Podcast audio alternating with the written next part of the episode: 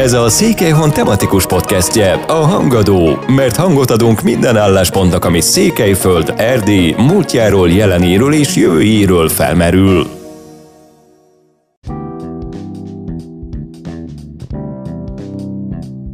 A Kolozsvári Református Kollégium igazgatója dr. Székely Árpád zenetanár vezetésével alakult újra 1990 őszén az első protestáns magyar iskola Erdélyben. Az indulás nehéz volt, mert a román állami hatóságok számtalan alkalommal tettek keresztbe az egyháznak. Az újdonsült igazgatónak az első tanévben 43 alkalommal kellett Bukarestben kilincselnie, hogy a kialkudott tanrendet a tanügyminisztérium elfogadja. Később ebben a keretben indulhattak újra a Magyar Egyházi Iskolák Erdében. A 31 év alatt a Kolozsvári Kollégiumban nem csak a középiskolai osztályok erősödtek meg, hanem a 2000-es évek derekán magyar kormányzati támogatással elindulhatott a szakiskolai képzés is, amely mára erdélyi sikertörténetté vált. Széke Árpád igazgató nyugdíjba készül. Kollégái, egykori diákja és a mai diákokból álló, messzeföldön híres kollégiumi kórus a Kolozsvári Farkas utcai templomban búcsúztatták. Székely Árpáddal a három évtizedes igazgatói és pedagógusi munkájáról beszélgettünk. Tehát hogyan emlékszik vissza a Kolozsvári Református Kollégium újraindulására 1990 őszén?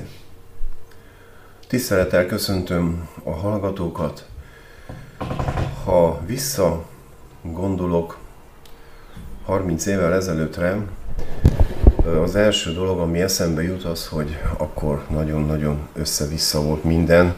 Ugye felfordult, ami azelőtt volt, senki nem tudta pontosan, hogy mi fog következni, és lehet, hogy ez a, az összevisszaság kedvezett akkor a református egyházunknak, akik ugye élén Csiha Kálmán püspök úrral azon gondolkodtak, hogy a Kolozsvári Református Kollégiumot újraindítsák. Nem volt könnyű.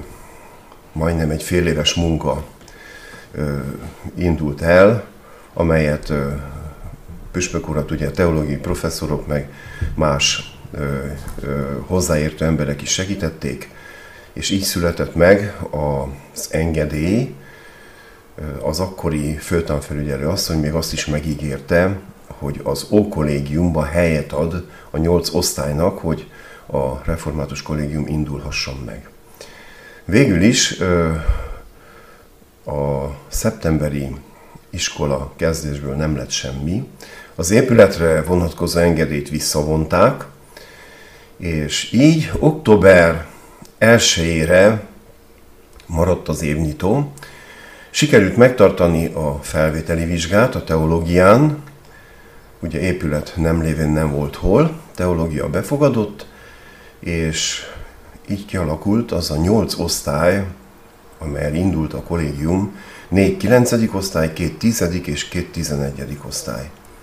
Nehéz idők voltak, az engedélyt, amint mondtam, visszavonták, és a templomba voltunk a megnyitó után vagy két napig a különböző sarkaiba a templom, ott voltak az osztályok, beülve, és tanárok elkezdték a munkát. Csiha püspök úr szinte minden nap ott volt, és meg kell említsem Székely Józsefnek a nevét, aki akkor generális direktor volt. Ő volt kinevezve, ő volt megkérve, hogy feleljen a kollégiumról. Ő is itt volt végig, és igyekeztünk az összegyűlt tanári karral megoldani a gondokat, problémákat. Most azt is megkérdezném, hogy mennyire volt, mennyire volt nehéz a diákokban, meg a tanárokban lelket tartani? Ugye teljes, teljes létbizonytalanság volt. Hát említette, hogy nem, volt, nem voltak osztálytermek, gyakorlatilag a tanárok nem kaptak fizetést, tehát hogy hogy tudtak ezen a lehetetlen helyzeten túllépni? Úgy gondolom, hogy megfogadtuk, amit a püspök úr mondott, hogy ez egy misszió. És az volt az érdekes, hogy nem akartak elmenni gondolom, meg tudom számolni egy kezemen a diákokat, akik végül elbizonytalanodtak, és a szülők elvitték más iskolába, de a diákok nagy része olyan volt, aki ide akart jönni a református kollégiumba, és a szülők is. És tudták, hogy előbb-utóbb, jó Isten segítségével megoldódnak a dolgok. A gyülekezet, a Farkas utcai gyülekezet például az első évnyitó után, amikor Püspök úr azt arra kérte a gyülekezetet, hogy fogadják be a vidéki diákokat, akik ugye nem kolozsvárjak és nem volt hol lakjanak, bentlakás nem lévén, az első istentisztelet után, az évnyitó istentisztelet után annyian jelenkeztek, hogy egy gyermek sem maradt szállás nélkül.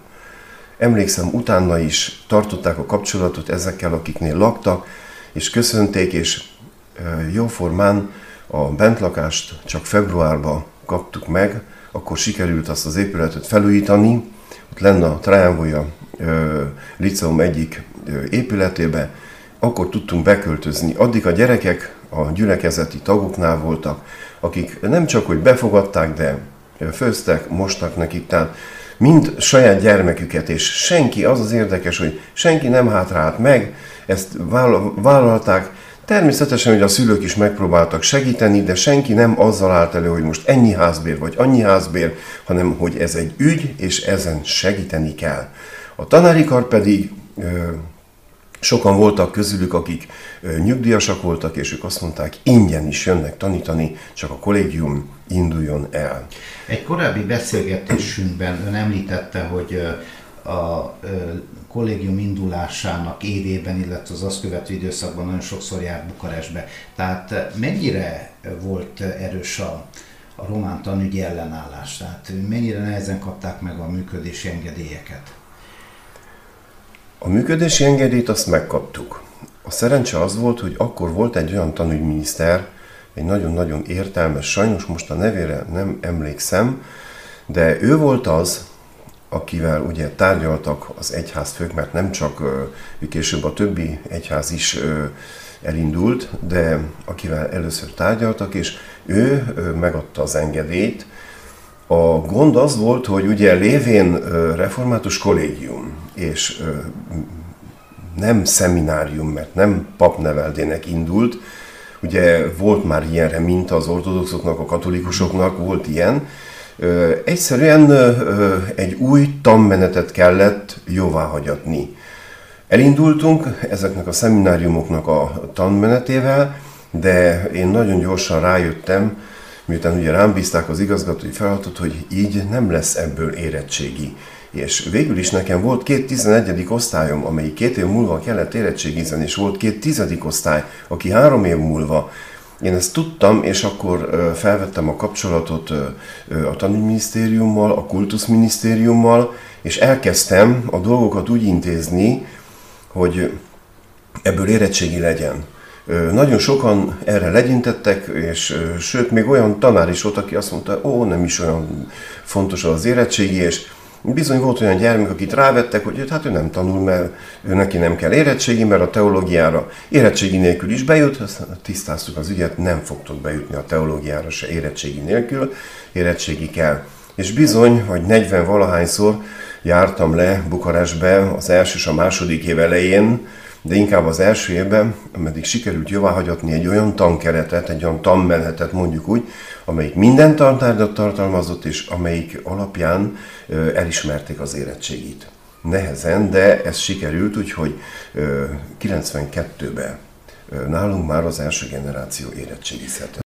A kollégium kórusa úgy is fogalmazhatnánk, hogy a az iskola védjegye. Tehát aki az elmúlt évtizedekben a Kolozsai Református Kollégiumról hallott, az eh, inkább a, a híresé vált kórusával eh, azonosította.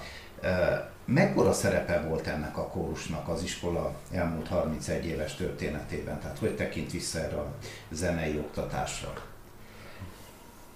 Kineveztek igazgatónak, de úgy gondolom volt 15-16 év, amikor teljes normával tanítottam. Tehát minden osztályt. Igaz, hogy akkor csak középiskolai oktatás volt, és mondjuk úgy belefért a tevékenységbe. Kórusról egy pár szót, hát ahogy ugye kaptunk tantermeket, voltak tanárok, hogy voltak tantárgyak, még nem volt gazdája, nem volt elég tanár, azokat is úgy rendre-rendre sikerült összetoborozni. Akkor én ott voltam az iskolában, akkor bementem, helyettesítettem, és akkor már kezdtem a munkát, és kezdtem kiválogatni a diákokat, hogy hozzam létre a kórust. A helyzet az volt, hogy ugye volt 230 diák, mind a 230-at a kórusban nem lehetett bevenni, ki kellett válogassak egy, egy, egy olyan csapatot, akivel aztán dolgozni lehetett. Így inkább a tizedikes és tizenegyedikesek közül válogattam ki azt a csapatot, amelyel két év után Amerikába és Kanadába koncerteztünk. Én úgy éreztem, hogy, hogy nekem nagyon fontos, hogy ennek az iskolának legyen egy jó korusa. A Petruzsenyi évek alatt is 5-6 kóruson volt állandó jelleggel, és szép eredményeket értünk el, és én úgy éreztem, hogy itt a kollégiumnak is kell legyen, mert ugye egy, egy hogy református kollégium, kettő, hogy végre lehetett énekelni egyházi énekeket, Zsoltár feldolgozásokat, mert ugye azelőtt nem nagyon lehetett, ez még előttem is elég ismeretlen volt ez az egész anyag, viszont mi a Zeneakadémián azért csak tudtuk, hogy mi van és hogy van, és ebbe belekóstoltunk, és ugye mi énekelhettünk, külföldi turnék alkalmával is, és én elkezdtem elsősorban református Zsoltárok, hitvalló énekek tanítását. Kialakult egy nagyon jó csoport, és én úgy érzem, hogy ennek a kórusnak meghatározó szerepe volt, mert ha az iskolát népszerűsíteni kellett, ugye, ha elment az énekkar, és énekelt egy gyülekezetbe, abból a gyülekezetből biztos éveken keresztül jöttek diákok, mert a gyülekezeti tagok látták, hogy rend van ebbe az iskolában, látták, ahogy énekelnek ezek a gyermekek, látták rajtuk a lelkesedést, az odaadást, látták rajtuk, hogy szeretik, amit csinálnak, és szívesen teszik, mert ezek ö, végül is olyan hiterősítő ö, szolgálatok is voltak a gyülekezetekben, egyre több meghívásunk volt. Sajnos ö, elmulasztottam, leírjam, hogy vezessem, hogy hány gyülekezetben énekeltünk itt Erdélybe, meg Magyarországon, de voltunk ö, ö, Szlovákiába is, voltunk Ausztriába is, voltunk Hollandiába is, voltunk, ö, ugye, amit említettem, Egyesült Államok és Kanada, és ö, mindenhol, miután meghallgatták a, az énekkart, ez egy nagyon pozitív dolog volt. Az Egyesült Államokban megejtett turné azért gondolom meghatározta a kollégium jövőjét is, hiszen az Egyesült Államok beli gyülekezetekkel azért az elmúlt évekig is szoros kapcsolatot ápoltak, tehát nagyon sok ösztöndíjat, egyéb adományt küldtek onnan. Hogy emlékszik vissza erre a kapcsolatépítésre? Ez a kapcsolat úgy kezdődött, hogy Csiha püspök urat meghívták az Egyesült Államokba az ottani református egyházak közössége, de nagy szerepet játszott Püspök úrnak az unoka húga, Ormai Gabriella tanárnő, aki ugye rokona volt, unokatestvére, és ő is azon volt, hogy igen, hívják meg a püspök urat, és ott töltöttem most pontosan nem tudom mennyi időt, prédikált több gyülekezetbe, és mindenhol felhívta a figyelmet, hogy van Kolozsváron egy református kollégium, amelyet a református egyház újraindított, és ott szükség van segítségre, hiszen épületet se kaptunk vissza, és a gyerekek nagy része vidéki, úgyhogy a szülőknek sok pénzbe kerül, ugye a forradalom utáni, vagy úgynevezett forradalom utáni világ nehéz volt a szülőknek, sokan munkahely nélkül maradtak, ugye megszűntek ezek a nagy gyárak, meg üzemek, meg stb., és, és nagyon jól jött a segítség. És akkor dőlt el, hogy hát akkor valamit kellene, ki kellene találni, hogy ezeket a gyerekeket azért lássák, és, és hogy valahogy a kapcsolat erősödjön meg, hogy ne csak az legyen, hogy a püspök úr kiment, prédikált, stb. És akkor a püspök úr mondta, hogy hát van ennek a kollégiumnak egy már is elég jó kórusa, néha hívják meg más kórust is, mert én tudom, hogy a debreceni kantus is volt kin Amerikában. És Na hát jó, hát akkor megegyeztek abból, hogy eljönnek és meghallgatják az énekkart, és hogyha olyannak találják, akkor ott megszervezik a koncertkörutat. Azért is ugye, mert ö, iskolaépület nem lévén, akkor tervezték a diakoni központ építését, az egyház, és hát akkor kellene gyűjteni valami pénzt, és, és, és hogy abból akkor el lehetne indítani. El is jöttek Amerikából, emlékszem, hogy a teológia dísztermébe mentünk, egy kicsit mondjuk engem készületlenül, hát készületlen nem talált, mert én az első pillanattól elkezdtem dolgozni, itt egy zárójelet azért meg kell említsek, lévén szemináriumi program, annyi zeneóra volt beírva, hogy egyszerűen kellett volna, mindenki azt mondta, kell még egy zenetanár. És akkor jöttek azok a diákok, akiket nem választottam be nagykorusba, ha bár ott is voltak, vagy 80-an, és akkor kérdezték, hogy de ők is akarnak kórusba menni, akkor velük és mondtam, hogy jön a másik zenetanár, és az létrehozza a dalkört, és akkor ti mentek, és akkor hát a másik zenetanár nem jött, soha, és akkor mai napig is emlegetik, hogy ők csak dalkörösek, dalkörösök voltak. Persze abból se lett semmi, és na, ezt csak úgy zárójelben említeném meg, hogy mai napig is jönnek, hogy hát ők nem voltak korustalok, csak dalkörösök. Uh-huh. És Na. akkor végül is ugye meghívták az Egyesült Államokba, és ez egy sikertörténet is volt, hiszen önök nagyon sok gyülek, nagyon sok helyen felléptek. 26 koncertünk volt, ezt utólag tudtam meg, az első koncertünk New Yorkban volt. A 67-es utca, tudom is, én ott az utcáknak számaik vannak, és ott valamelyik egy gyönyörű szép templomba, nagy templom, és zsúfolásig megtelt a templom, és utólag tudtam meg, hogy minden gyülekezetből eljöttek meghallgatni a kórust. És ö, ahogy vége lett a koncertnek, mentek a telefonok, hogy szervezzétek, mert érdemes. Na, tehát nagyon-nagyon tetszett, Érdekes, hogy azelőtt a kántus járt kin. És a kántusnak nem volt ekkora sikere. Megmondom miért. A kántus magas szinten volt, és magas szinten énekelt, és nem kerültek azok a kórusművek annyira közel a gyülekezethez, mint amelyeket mi vittük. Tehát én, én erdélyi népdalfeldolgozásokat, akkor Zsoltár feldolgozásokat, tehát inkább ezt az itthoni, dallamosabb ö, hangzás, stb. stb. és ez, ez nagy sikert aratott, és, és ugye voltak közöttük még olyan idősek, akik kimentek a második világháború után, és még azért életük egy részét itt élték Erdélybe, vagy akár Magyarországon, és akkor voltak olyan énekek, amelyekről én tudtam, a Mester, a Bőszvihar, Dühöng, hogy a gyülekezetek azt nagyon szerették, és, és akkor ezeket is megtanítottam, és, és élvezték a gyermekek is, mert megpróbáltunk minden külön kórusműnek személyiséget, hogy én szoktam mondani, kinézetet adni, és, és annyira megtetszett, hogy, hogy, hogy, hogy, hogy, egyszerűen mindenhol zsúfolt ház előtt vagy templom előtt, mert ilyen magyar házakban is énekeltünk,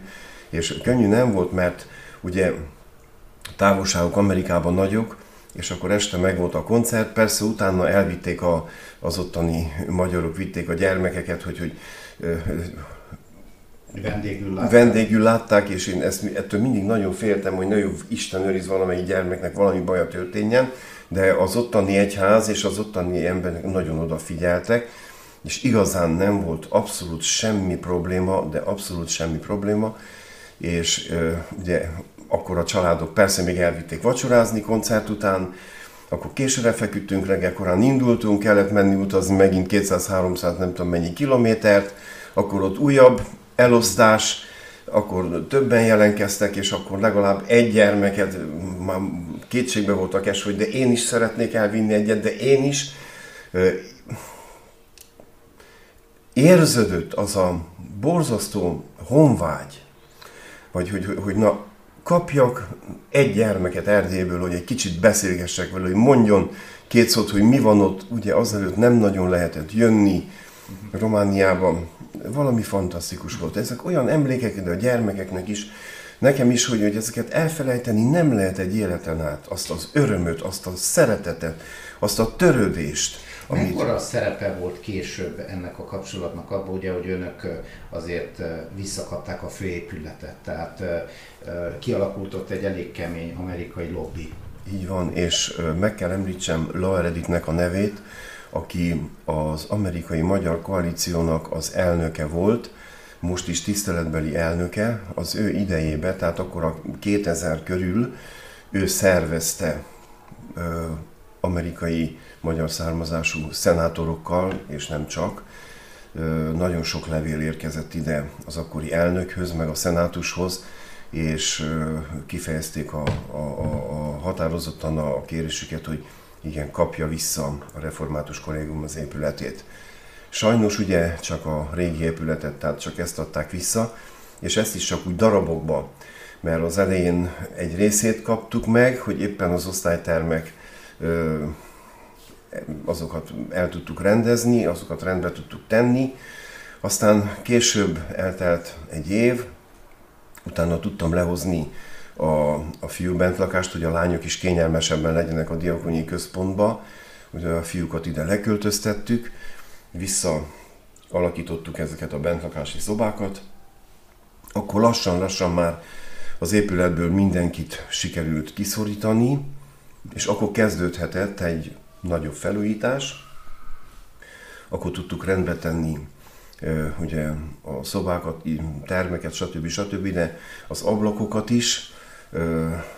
Münchenbe él Nagy László mérnök úr, aki elsőként jött és egy elég jelentős összegű pénzt hagyott itt a kerületnél, hogy abból pótoljuk ki a folyosói ablakok nagyon hiányosak voltak, vagy be volt törve, ügyes hideg volt, akkor ugyanakkor most nem jut eszembe, hogy milyen Tibor, egy magyarországi gépészmérnök, épületgépészmérnököt kell megemlítsek, aki a magyar időben az édesapja itt volt orvos, és ő négy évet ide járt a kollégiumba. Ő volt az, aki az első központi fűtés tervet elkészítette, és a fia ö, ö, hozott központi fűtéshez ilyen kazánokat, úgyhogy két emeletet sikerült központi fűtésre átállítani, mert azelőtt ugye gázkályhák voltak, és azok már nagyon-nagyon régiek voltak, és elég gyenge állapotban. Ezeket aztán sikerült lebontani, és központi fűtést, hála Istennek most már az egész iskolában, ugye miután ez a nagy felújítás történt, tehát ez a nagy felújítás, ez a magyar állami, állami segítség. segítséggel, igen, igen, ez 18-ban lett vége ez, vagy három évig tartott, és ez a magyar kormány, persze, hogy a református egyház is, de a magyar kormány segítségével történt meg. Igazgató úr, beszéljünk egy kicsit a, a, az oktatásról. Ugye önök az elején középiskolai liceumi osztályokkal indultak, utána a következő stáció volt, amikor az elemi osztályokkal elkezdték az oktatást, utána ugye folytatódott 5-8. osztályjal, tehát hogy folyamatosan bővült ez a református oktatás. Tehát milyen irányban, milyen irányba tájékozottak a végzősök? Ugye ön itt említette a, a kórus muzsikát, a zenei képzést, volt a Farkas utcai református templomba a nyugdíjazás alkalmával egy, egy búcsúzó, búcsúztató ünnepség, és ott meglepő módon rengeteg olyan fiatal előadó művész lépett föl, akik itt végeztek az iskolába, tehát úgy is fogalmazhatnék, hogy szinte annyian mentek zenei pályára, mint a zenei liceumból, liceumban végeztek volna, tehát egy kicsit erről a, erről a képzésről, hogyha beszélgetni tudnánk. Az túlzás összehasonlítani a zeneliceummal. A helyzet az, hogy ugye én mindig nagyon szerettem, amit amit csinálok. Tehát gondolom azért lettem zenetanár, mert szerettem, és ha már ugye megadatott, hogy összejött ez az énekkar, akkor én úgy igyekeztem fejleszteni a hangokat, hogy ha van olyan tehetség, amelyikből valamit lehet faragni, akkor az mutatkozzon meg. Így mutatkoztak meg sorra ezek a hangok. A helyzet az, hogy én Petruzsemből nagyon szerettem volna eljönni, és próbálkoztam, hát hova lehetett akkor próbálkozni, filharmoniához, operákhoz, és jártam Petruzsemből fel Kolozsvárra, jártam kántórára. Hogy három évig. Persze mi a Zeneakadémián is tanultunk kántót, ugye zenetanár révén a hangot azt fejleszteni kellett, és azon kívül volt egy kitűnő karmester tanárunk, Dorin Pop, aki nem csak megszerettette velem a karvezetést, amit azelőtt is szerettem, de, de annyira ö, ö, nem is tudom, hogy hogy fejezzem ki magam, annyira ö, mondjuk úgy, úgy a kezembe adta mozdulatok, meg minden, meg hozzáértés. Én emlékszem, hogy direkt élvezte, hogyha egy nagyon nehéz kórus darabot tanultunk, akkor mindig engem hívott ki elsőnek, hogy na gyere, mutasd meg, hogy kell ezt levezényelni. És uh, utána pedig Mihaisku professzor úrral tanultunk, negyed éven karvezetést, az is fantasztikus volt, és közben ott volt uh, Cornel Groza, uh, aki ugye most a Filharmoniának a, a karmestere, és vele is ugye végig dolgoztunk. Én ezeket az órákat nagyon-nagyon szerettem, nagyon élveztem, és közben ugye kántozni is, kántora is jártam, és akkor megtanultam mondjuk úgy még jobban énekelni, meg fejleszteni a hangot, és természetesen, hogyha ott voltak a gyermekek, és éreztem, hallottam, hogy valamelyiknek olyan hangja van, hogy ebből lehet, akkor én azt rögtön vittem kántotanárhoz, hogy na meg kéne hallgassa, lássuk, hát, hát hogyha így került Szilágy János is, még Mátyás Jenő bácsi, dolg, jól mondom, igen, az opera nagy basszusát Mátyás Jenő, ő kezdett el vele dolgozni a legelején. Keresztes Attilát is elvittem az én tanáromhoz, egyébként valahol, ha jól emlékszem, készítettek egy filmet, és ott Keresztes Attila nagyon szépen elénekel egy áriát benne, ő tudná megmondani, most már nem emlékszem, hogy milyen film volt, de neki is nagyon szép hangja volt, és sokan, sokan, akkor emlékszem, hogy volt egy Gáspár Enikő, aki Kriza Ágnessel dolgozott például, én nem szégyeltem bekopogtatni ezekhez a tanárokhoz, és megkérni, hogy né, van itt egy diákom, akinek szép a hangja, és hogy nem, na, és így aztán sorba mindegyiket, Pataki Adorján, stb.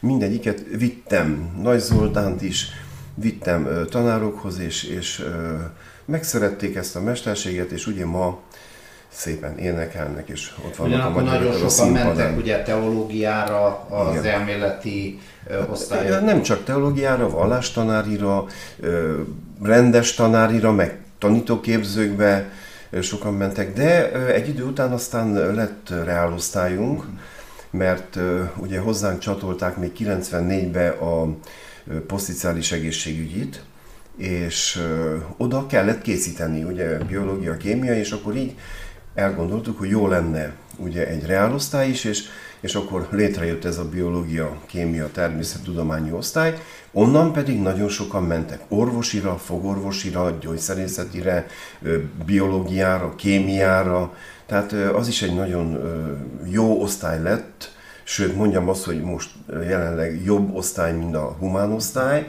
és nagyon szépen és eredményesen dolgoznak.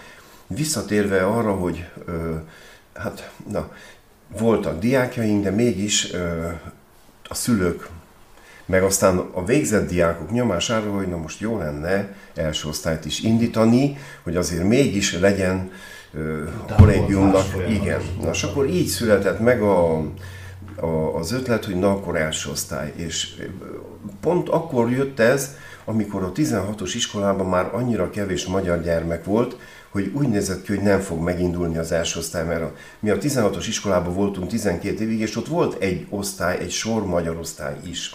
Úgy nézett ki, hogy nem indul, és akkor beszéltünk ugye Kun Márta tanítónénivel, hogy indítanánk első osztályt, lejönne hozzánk. És akkor ő azt mondta, hogy szívesen, úgyhogy ő indította az első, a legelső első osztályt, és nagyon szépen mentek a dolgok, a következő évben szintén összejött, szintén egy ügyes tanítónit találtunk, és utána aztán rendre-rendre kialakult, úgyhogy tényleg most nagyon jó tanítói gárda van, mind az öten nagyon ügyesek, úgyhogy én remélem, hogy visszajön, aki most még gyereknevelésen van, és akkor még jobban fog menni a dolog. Aztán jött az óvoda ötlete, mm. hogy legyen első osztály, hát akkor legyenek óvodások is. Na, és aztán így, így sorra következő lépés volt ugye a 2000-es évek derekán a szakiskolai oktatás. Megkérdezném, hogy nem félt ettől igazgatóként? Mert hogy ugye azért a romániai szakmunkás tanuló képzésnek nagyon rossz volt a visszhangja az utóbbi 10-15 évben, tehát lezüllesztették, ilyen volt az oktatáspolitika. Most önök gyakorlatilag egy olyan szakterülettel próbálkoztak, ami hát idézőjelben mondva nem sok jót ígért. Ö, megmondva őszintén féltünk. De nem csak én, hanem a tanári kar is, mivel nagyon sokan ö, azzal ijeszgettek, hogyha felvállaljátok, akkor előbb-utóbb szakiskolává váltok. Tehát elveszti a fontosságát a liceumi osztály, és akkor a szakosztályok. Na, sokat gondolkodtunk, az igazság az, hogy nagy összefogásnak az eredménye volt ez a szakiskola, mert a legelején ugye RMDS-szel az élen, és tan, tanfelügyelőséggel, és, és minden magyar egyház, hogy hát persze, persze el kell indítani a szakoktatást magyar nyelven, hiszen Kolozsváron már akkor abban az időben csak két magyar osztály volt, egy szakácsosztály, amelyben már szinte románul tanultak csak a gyermekek Technofrikba, és a licamba, és fenn a, a a szállításügyi, szállításügyi liceumban ott volt egy autószerelő, autóbádogos, Na ez is működött, egész állítólag most már nem fogják indítani, nem tudom, hogy miért, talán, hogy nincs elég gyermek, nem tudom. Na, tehát ö, nagy hiány volt. A többi szakiskola is sajnos ö, írtó gyenge volt, az eredményeik nem voltak. Ugye ezek a nagy üzemek, nagy gyárak, akik abban az időben fenntartották ezeket a liceumokat és munkát adtak, ezek ugye megbuktak, megszűntek, és egyszerűen ott maradtak ezek a liceumok fedezet nélkül. Tehát nem volt, aki oda figyeljen, nem volt, aki nem volt, hogy mondjam, nem volt tétje ennek az oktatásnak. És az egyházunk visszakapta a szeretetházat, és akkor, na, mondom, mindenki ígért mindent. A végén aztán úgy történt, hogy hát akkor a református kollégium vállalja fel, és akkor a püspök úr mondta, hogy most már itt nincs amit csinálni, elindítottuk, ezt meg kell valósítani. Nagy segítségünkre volt, Péter Tünde akkor főtanfelügyelő helyettes volt, és ha jól tudom a nevét, akkor Veres Valérékkal készítettek, aki professzor a szociológián, vagy valahol ott, készítettek egy felmérést, hogy melyek azok a szakmák, amelyeket nyolcadikosok vállalnának. És így alakult ki az a négy szakma, amivel elindultunk. Két szakma inkább a lányoknak, úgyhogy fodrász és szakács, és két szakma a fiúknak, vízgázszerelő és elektronista. Na, végül aztán persze, hogy a szakás szakmára is elég sok fiú megy, a fodrásznak is mennek fiúk, de na, végül is az inkább a lányoké, és a, ö, két osztályra kaptunk engedélyt, és összegyűlt három osztálynyi gyermek. Ö, nagy nehezen, mert az akkori főtanfelügyelő nem akart hallani se róla, hogy három osztályt indítsunk, mert egy csomó román szakiskolába, a szaklicomban nem is teltek meg az osztályok, vagy nem tudtak osztályokat indítani, és akkor mi ezt meg hála ö, jó Istennek, és ö, akkor volt itt egy magyar főkonzul, aki a Bossal hozott kapcsolatba, és ö, ismerettségeken, meg jó barátokon keresztül jó cégekkel sikerült szerződéseket kötni, akik odafigyeltek a gyermekekre. Tehát ma már duális képzés megy. Ma már átalakult, igen, minden szakma. Uh-huh. Mert aztán még két szakmát felvállaltunk, és ma minden szakma duális képzésbe megy. Ez azt jelenti, hogy a munkaadók, tehát vagyis ahol a gyerekek gyakorlatoznak, azok is támogatják őket. Ösztöndíjjal, nagyon sokat alkalmaznak, ugye szükség van, például vízgázszerelő diákjainkat szinte mindenkit alkalmaznak, már azok a cégek, ahova kijárnak gyakorlatra, vagy tudom is én, ahol dolgoznak, ugyanúgy az asztalosokat is nagyon-nagyon keresik, csak sajnos oda nem jelenkeznek olyan sokan, pedig nagyon-nagyon keresik az asztalosokat, villanyszerelőket, szintén a szakácsainkat nem tudok sokról, hogy elment volna a külföldre, itt próbálnak. Van már olyan is, aki saját ö, vendéglőt nyitott, és, és ö, ügyesen próbálkozik, és Na, Tehát szóval ezt egy, egy sikertörténetnek tartja, hogy az igen, elmúlt az biztos, itt, hál' Istennek itt sikerült. Nem tudom vásárhelyen miért nem, ott is próbálkozott a református egyház, ott nem jött össze a dolog. Uh-huh. Állítólag most Sepsi Szentgyörgyön. Szeretnének próbálkozni, lássuk, hogy mi lesz, hogy lesz, de itt, hál' Istennek, ez jól jött. Beszélgettem néhány volt diákjával, ugye, akik a 90-es, 2000-es években végeztek a, a Kolozsvári Református Kollégiumban, és azt mondták, hogy van, amikor nehezteltek az igazgatóra, mert hogy kicsit túl szigorúnak tartották, de hogy most utólag teljesen egyetértenek vele, hogy ez a hasznukra vált. Tehát, hogy ezt erre hogyan tekint vissza, hogy mennyire volt valóban szigorú, hogy érzi? Nem tudom, hogy erre mit mondjak. A helyzet az, hogy mi a Zeneliceumban egy nagyon-nagyon szigorú és komoly nevelést kaptunk.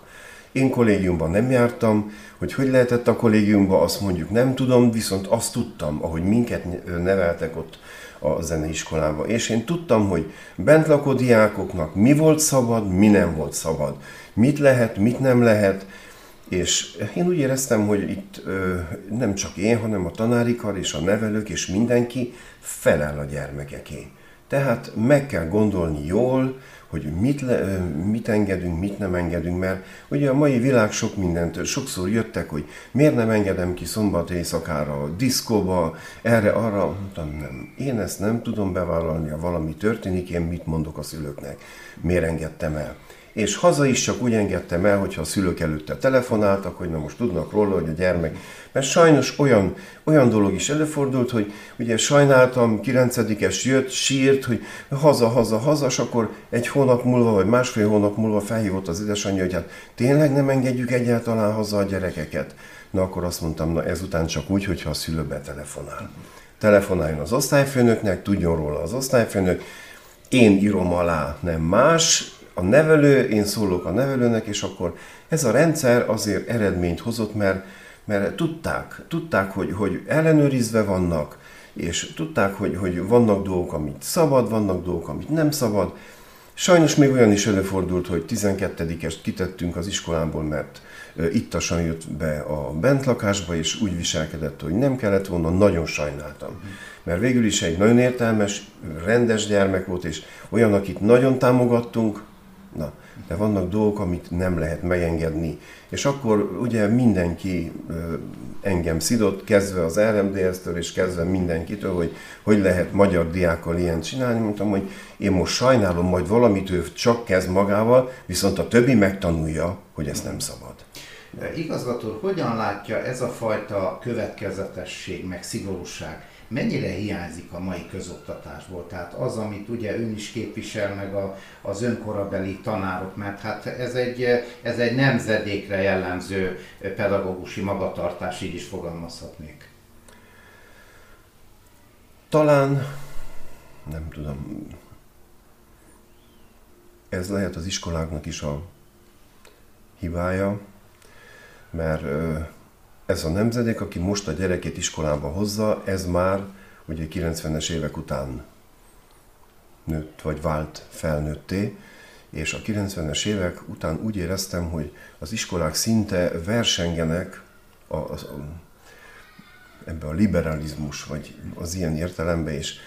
És én úgy éreztem, hogy, hogy, hogy nem biztos, hogy ennek e, itt a kollégiumban van értelme, mert sok mindent meg lehetett volna engedni, de úgy éreztem, hogy ne, inkább ne, hanem inkább legyen egy ilyen biztos középút, ahol tudja az a diák, tudja az a kollega, hogy ez, ezen kell haladni előre, és nem erre, nem arra.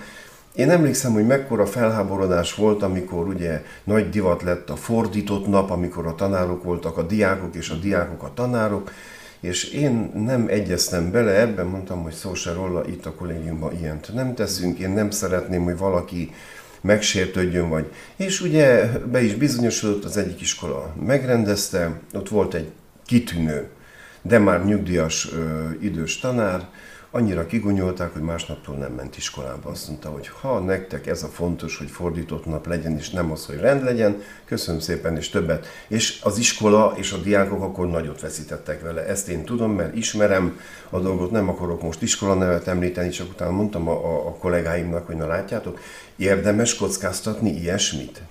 Mert ugye nincs olyan tanár, akinek ne legyen valamilyen hibája, vagy a gyerekek nem köthetnének belé.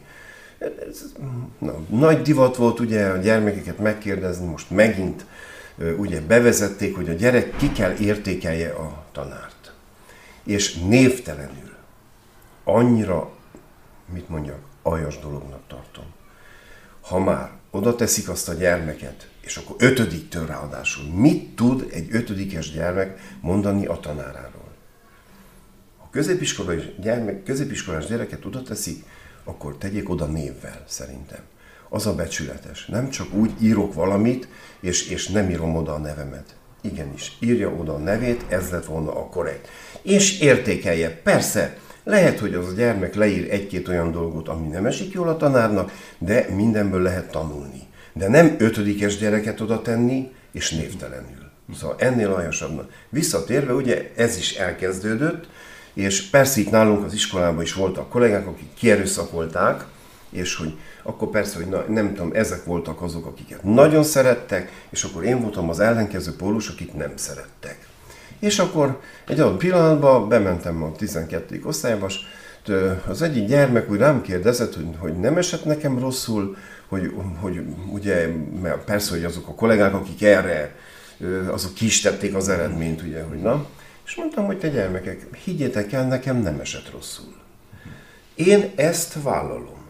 Mert kell legyen egy olyan ember, aki nektek azt mondja, hogy nem. És akkor persze nem szerettek, de semmi gond. Én ezt vállalom. Ha ez ezzel jár, hogy igazgató lettem, és ezt rám bízták, és ezt a fel, én végzem, és én vállalom. Azt mondják, hogy nem szeretnek. Semmi gond. Lehet, hogy majd később meg fog változni a véleményetek. Na, én azért csak, hogy, ne, én, hogy én jó fiú legyek, vagy szép fiú legyek, én nem fogok engedni az elveimből kész. És ezt nagyon megértették, és a végén aztán sokan jöttek, mondták, hogy olyan rosszul esik nekik, és úgy szégyelik, hogy odaírtak. Na, ez van.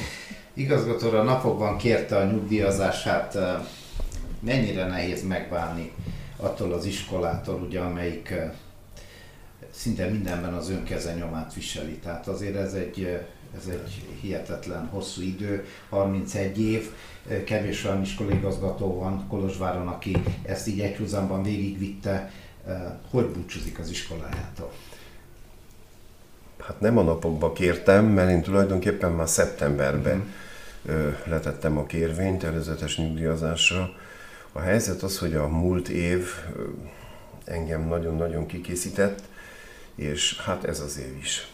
Jobban mondva, hát nem is volt tanév, mert hát online tanítani zenét, vagy képtelenség. Ugye kórust nem lehetett, én annyira éreztem ennek a hiányát, és alig vártam, hogy visszajönnek a gyermekek az iskolába, de hát ugye akkor megjött a törvény, hogy nem lehetett összekeverni osztályközösségeket. Na most a kórus nem egy osztályból áll, itt-ott dolgozni, és akkor ugye az udvaron, amikor jó idő volt, ott próbáltunk egy kicsit behozni a dologból, készítettük ugye a ballagást, akkor a, a ballagó diákok is, na, végül is sikerült azt is szépen összehozni, hál' Istennek, és az élzárót is kisebbek is énekeltek. Na, a helyzet az, hogy, hogy, hogy úgy érzem, hogy most már elég volt, és, és nem, lassan-lassan kezdem nem bírni a stresszt és a gyűrődést. Az az érzésem, hogy ez most már egy kicsit sok, és hogyha én nem kértem volna a nyugdíjazásomat, akkor előfordulhatott volna az, hogy akkor továbbra is kineveznek, és ezt már nem akartam. Szóval ez a, ez a másfél év most már nem tanügyről szólt, hanem bürokráciáról, és mindenféle ilyen-olyan kimutatásokról, és mindenféle, tehát ö, tulajdonképpen egyebet nem csináltunk, csak a minisztériumnak, tanfélségnek dolgoztunk, és állandó jelleggel. Ez az egyik dolog, a másik dolog pedig az, hogy egyre jobban informatizálódik a tanügy, és érzem, hogy ez egy kicsit engem már túlhalad.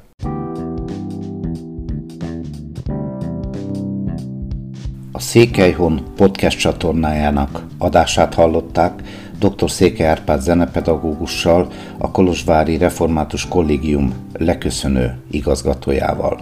Ha továbbra is kíváncsi adásainkra, iratkozzon fel podcast csatornánkra, vagy látogasson el a székelyhon.ro podcast oldalunkra, ahol visszahallgathatja eddigi műsorainkat.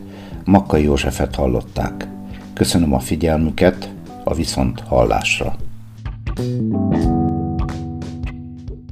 Hangadó, a Székelyhon tematikus podcastje minden kedden Hangadó